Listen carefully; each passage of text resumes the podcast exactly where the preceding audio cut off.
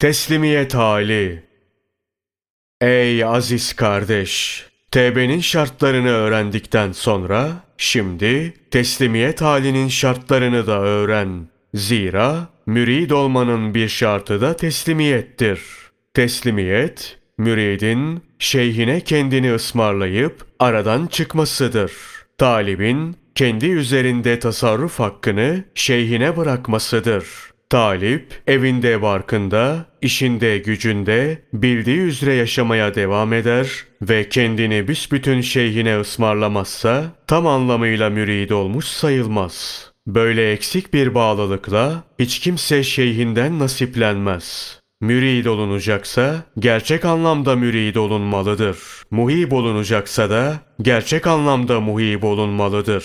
Muhiplerin halleri başka türlüdür. Sırası gelince inşallah bunu da anlatırız. Kişi ne mürid ne de muhib ise münkir olmuş demektir. Münkire meşayihten hiç yardım gitmez. Ölü ölü yıkayıcısına nasıl teslim oluyorsa, mürit de şeyhine öyle teslim olmalıdır. Mürit kendini ölü, şeyhini de ölü yıkayıcısı bilmelidir. Ey aziz! Sen hiç ölünün yıkanmasını gördün mü? Mevta teneşirde uzanırken gassala suyu sıcak veya soğuk döktün der mi hiç? Veya sert tutuyor, çok hırpalıyorsun veya yavaş davranıyorsun, tez yıka dediğini duydun mu? Hayır, böyle bir durum olmaz. Gassal, yapması gereken neyse, adeti üzere hareket edip ölüyü yıkar. Ölü de şikayet etmeyip ona teslim olur. Evet, mürit de şeyhin yanında ve önünde böyle olmalıdır. Beni aç bırakıp uykusuz koydun. Geç bıraktın, erken davrandın, gücümden fazlasını yükledin gibi şeyler söylenmez. Allah ona rahmet etsin. Sultan İbrahim bin Ethem padişahlığı bırakıp şeyhinin kapısına varır. Şeyhi ona bir baltayla bir ip verir. Sırtıyla odun taşımasını emreder. Şeyhinin kapısında yıllarca bu vazifeyi yapar. Odun taşımaktan sırtı delik deşik olur. Olması gereken bu. Marifetullah'a talip olan kendini şeyhine teslim eder. Ölünün kendini gassala teslim ettiği gibi. Mürid ölü, şeyh de ölü yıkayıcısı gibi olmalıdır demişler. Azizim, dervişlik denen hal paklık ve duruluktur. Ecnebilik denen şey de murdarlıktır. Şeyh murdarları tevbeyle yıkayıp temizler. Mürit şeyhe teslim olduğunda şeyh müridi velayet suyuyla yıkayıp üzerindeki ecnebilik cünüplüğünden kurtarır. Bundan sonrası için müride nasıl ve niçin diye sormak kalmaz. Şeyh Safi menakıbında müridin bunu neden yaptın demesi kabul edilmez der. Anlaşıldığı gibi mürit niçin diye sormaz. Şeyhinin üzerindeki tasarruftan hareketle niçin diye sorsa müritliği düşer.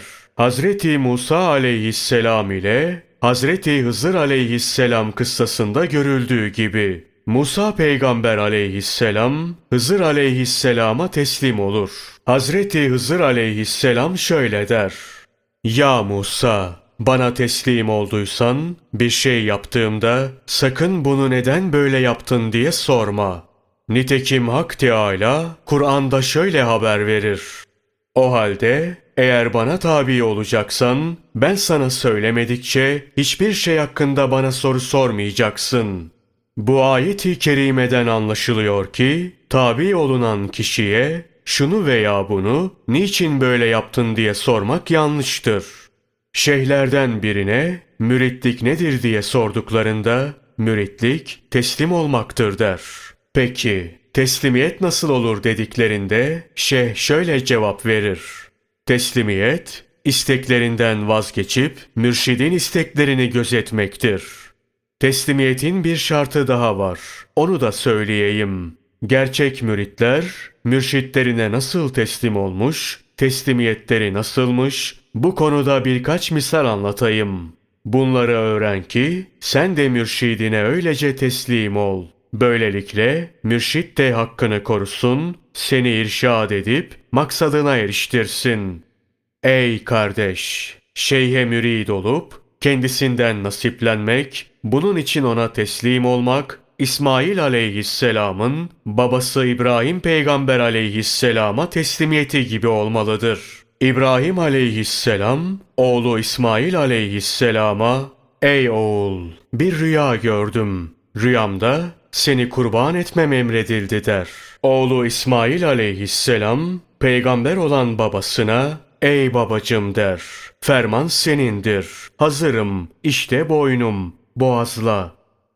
Bu konu Kur'an-ı Kerim'de şöyle hikaye edilmiştir.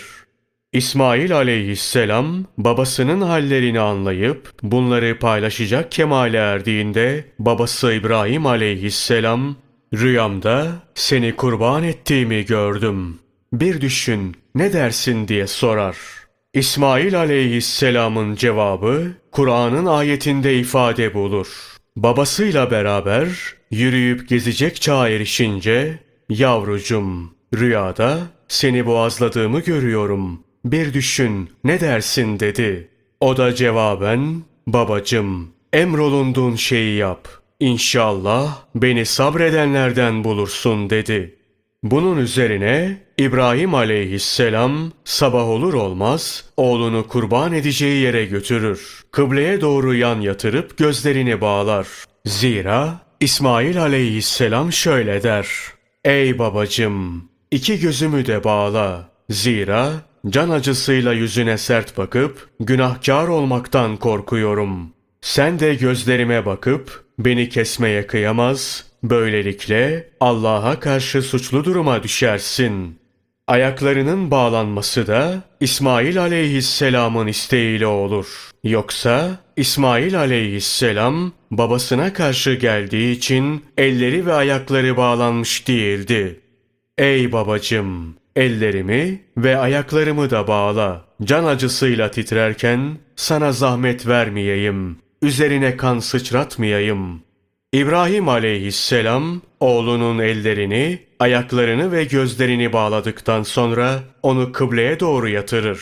Kasabın koyunu boğazlarken yaptığı gibi oğlunun boynunu ortaya çıkartmak için başını geriye çeker. Tekbir getirip bıçağı İsmail aleyhisselamın boynuna çalar. İsmail aleyhisselamın teslimiyetinin bereketi ve babasının gayretiyle bıçak İsmail aleyhisselamın boynunu kesmez. İbrahim aleyhisselam bıçağı taşta dener. Bıçak taşı peynir dilimler gibi ikiye böler. Dönüp bıçağa, ey bıçak, sert taşı kesiyorsun ama şu nazik teni kesmiyorsun. Neden diye sorar. Hak Teâlâ'nın keremiyle dile gelen bıçak şöyle der. Ey İbrahim, bana kızma öyle. Sen kes derken Hak Teâlâ da şöyle buyuruyor. Sakın kesme. İsmail'in tek kılına zarar gelmesin. O bizim yolumuzda canını ortaya koydu. Babasına teslim oldu. Babası da emrimizi yerine getirip evladını boğazlamaya razı oldu. Gayrete gelip bıçağı evladının boğazına çaldı. Biz onların kurbanını kabul ettik. Sen de sakın kesme. Bıçak bunları söylerken Cibril Emin aleyhisselam bir koç getirir. Ey İbrahim der. Hak Teâlâ sana ve oğluna selam söyledi. O benim rızam için oğluna kıydı. Oğlu da babasına teslim oldu. Ben onların kurbanını kabul ettim. İsmail'i bırakıp koçu kurban etsin diye buyurdu. İbrahim aleyhisselam oğlu İsmail aleyhisselamın gözlerini açar, ellerindeki ve ayaklarındaki bağları çözer. Arkasından Cebrail aleyhisselamın getirdiği koçu kurban eder. Ey aziz! Sen de kendini şeyine teslim ettiğinde ne emreder ve neyi nasıl dilerse onu yerine getir. Bundan hiç incinme. Şeyhinin istekleri içine genişlik versin. Bunlara karşı sabırlı olmalı ve yerine getirmek için gayret göstermelisin. Sabretmeyip şeyhine karşı şikayetçi olursan kendisinden nasiplenmezsin. Hızır aleyhisselam ile Musa aleyhisselam kıssasında olduğu gibi. Malum Musa aleyhisselam Hızır aleyhisselama teslim olduğunda şunu neden böyle yaptın diye sormadan duramaz. Sabredip dilini bağlamadığı için ledün ilminin faydalarından mahrum kalır. Bilindiği gibi bu soru Hızır aleyhisselamın hikmet üzere bir duvarı yıkmasından sonra gelir. Evet, mürit dilini sabır bağıyla bağlamalıdır. Şeyhinin buyruğuna itaat edip ona karşı gelmemelidir. Cennetin kapısındaki ab hayata erişmek, marifet kadehinden içmek ancak böyle mümkün olur. Sufi, şeyhine sabretmeyip, niçin böyle yapıyorsun diye itiraz ederse, bu pınarın suyundan mahrum kalır. Her durumda itaat ederse, bundan nasiplenir. Şeyh Süleyman Darani'nin sadık bir müridi varmış. Bu mürit tekkede ekmekçilik yapar, her işinde şeyhine danışırmış. Bir gün şeyhine gelir, aralarında şöyle bir konuşma geçer. Hamur yoğurayım mı? Yoğur. Mürit gider, bir süre sonra geri döner. Fırını yakayım mı? Yak. Mürit gider, hamuru yoğurur, fırını yakar. Arkasından bir daha şeyhine gelir, sorar. Şeyhim, hamuru yoğurdum, fırını yaktım. Bundan sonra ne emredersin? Şeyh kızar. Yapılacak işin her aşamasında gelip kendisine danışan müride var yaktığın fırının içine gir der. Fırıncı olan mürit hemen gider kızarmış fırının içine girer. Orada bağdaş kurup oturur öylece Allah'ı zikreder. Yine şeyhinin sözüne muhalefet etmemiş olur. Bir müddet geçer. Şeyh Süleyman, fırıncı müridim, hiçbir sözüme muhalefet etmez. Kızıp, öylece fırına gir dedim. İnşallah bu sözüme de uyup fırına girmemiştir. Bir bakayım der.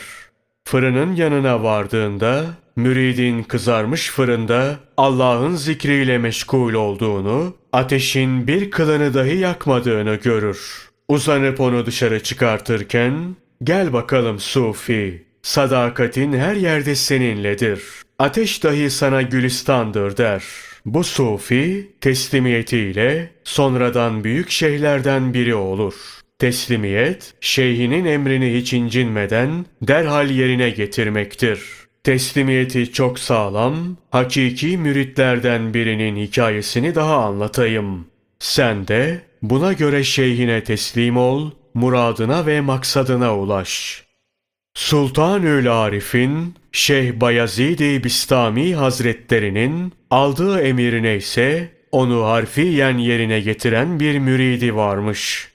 Teslimiyeti sağlam bir mürit. Şeyh Efendi bir gün mescitten evine giderken bu müridiyle birlikte yürür. Evin kapısına vardıklarında mürit şeyhinin ayağına kapanır. Şeyhim der, şu kölene de bir himmet buyur. Bu mahcupluktan kurtar beni. Bayezid-i Bistami Hazretleri, sen kapıda bekle. Ben sonra dışarı çıkıp sana himmet ederim diyerek içeri girer. Mürid öylece sessizce kapıda bekler. Evin bir diğer kapısı varmış. Şeyh oradan mescide gidip gelir, müridin beklediği kapıyı kullanmazmış. Böyle yedi yıl gibi uzun bir zaman geçer. Bayezid-i Bistami Hazretleri Kuddise sırrıhu bir gün müridin beklediği kapıdan çıkınca müridinin burada beklemeye devam ettiğini görür. Derviş, sen hala burada mısın diye sorar.